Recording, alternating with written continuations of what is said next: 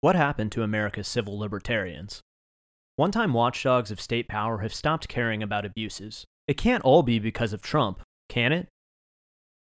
Over the weekend, I published a feature on Justice Department use of bullying tactics and unfair practices called The Justice Department Was Dangerous Before Trump. It's Out of Control Now. Despite the fact that the bulk of the article focused on targets broadly sympathetic to the left, like the late radical lawyer Lynne Stewart and a civil rights firm in Baltimore raided for the crime of representing another lawyer, a flood of emails and social media posts ensued. Most on the predictable theme that this piece, packed with facts and testimonials by people other than myself, was right wing grift. What happened to you, man? I've always been more liberal than leftist. Living in the Soviet Union and its successor states will tend to make you queasy about both ends of the political spectrum, but still fit more on the blue side of the aisle, and for a long time took pride in this.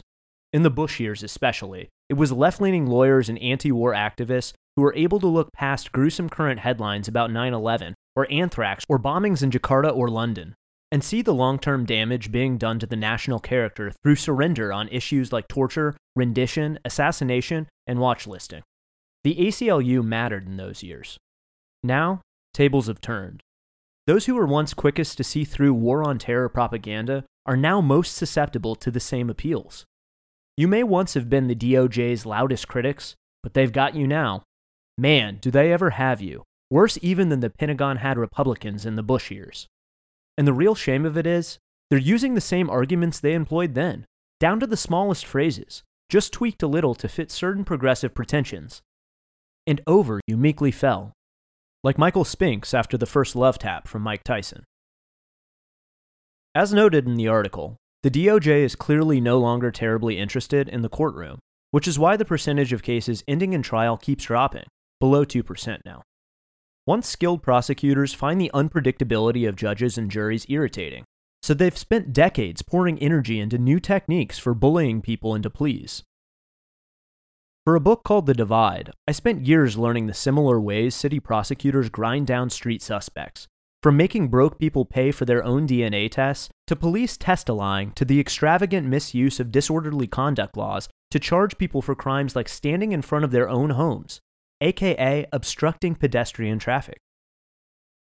If a prosecutor could get bail denied, the game was basically over, especially in New York, where DAs could use loopholes to speedy trial rules to threaten suspects with enough waiting for trial time that they'd end up pleading to crimes they didn't commit in some cases because they'd get out faster that way. Federal investigators mostly don't need to resort to such tactics, since they tend to hunt bigger game. But they still put thumbs on the scale. This includes everything from piling on terrifying quantities of charges to using counterintelligence authority to build cases by peeking at evidence that would otherwise be denied to them, a trick called parallel construction, to using filter teams to rummage through mountains of privileged material to threatening potential witnesses and even lawyers with prosecution, using laws souped up post 9 11 to blur lines between advocacy and conspiracy. Most of all, they've mastered media. In the last two decades, the Justice Department and its related law enforcement partners have become a de facto primary national media operation.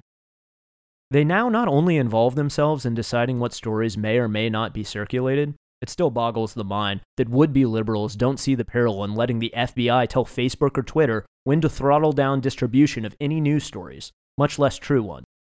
But fill papers like the New York Times and Washington Post with sensational headlines by having bottomless pools of people familiar with the matter whisper pitches to gullible journalists. They do the same with CNN and MSNBC, and still, quite often, Fox News. Lefty audiences once laughed at Republicans for queuing up every day to watch parades of generals and Pentagon officials on Fox bleat scare stories to them about the terrorists. Now, those same would be educated progressives are tuning in to MSNBC and CNN to gobble news from masses of security state officials crudely disguised as media figures. By November 2016, the DOJ had virtually unlimited secret search authority and had already set precedents that they believe allowed them to bypass judicial review whenever they felt like it. When Ed Snowden exposed an extra legal surveillance program and intelligence chiefs lied to Congress about it, the Justice Department's response was to give the chiefs a walk and indict the whistleblower. Civil libertarians were freaked out by all this as late as 2015. Many tried to mobilize. Then Trump got elected, Thanks for listening to the free version of this article. To continue listening, please subscribe at taibbi.substack.com.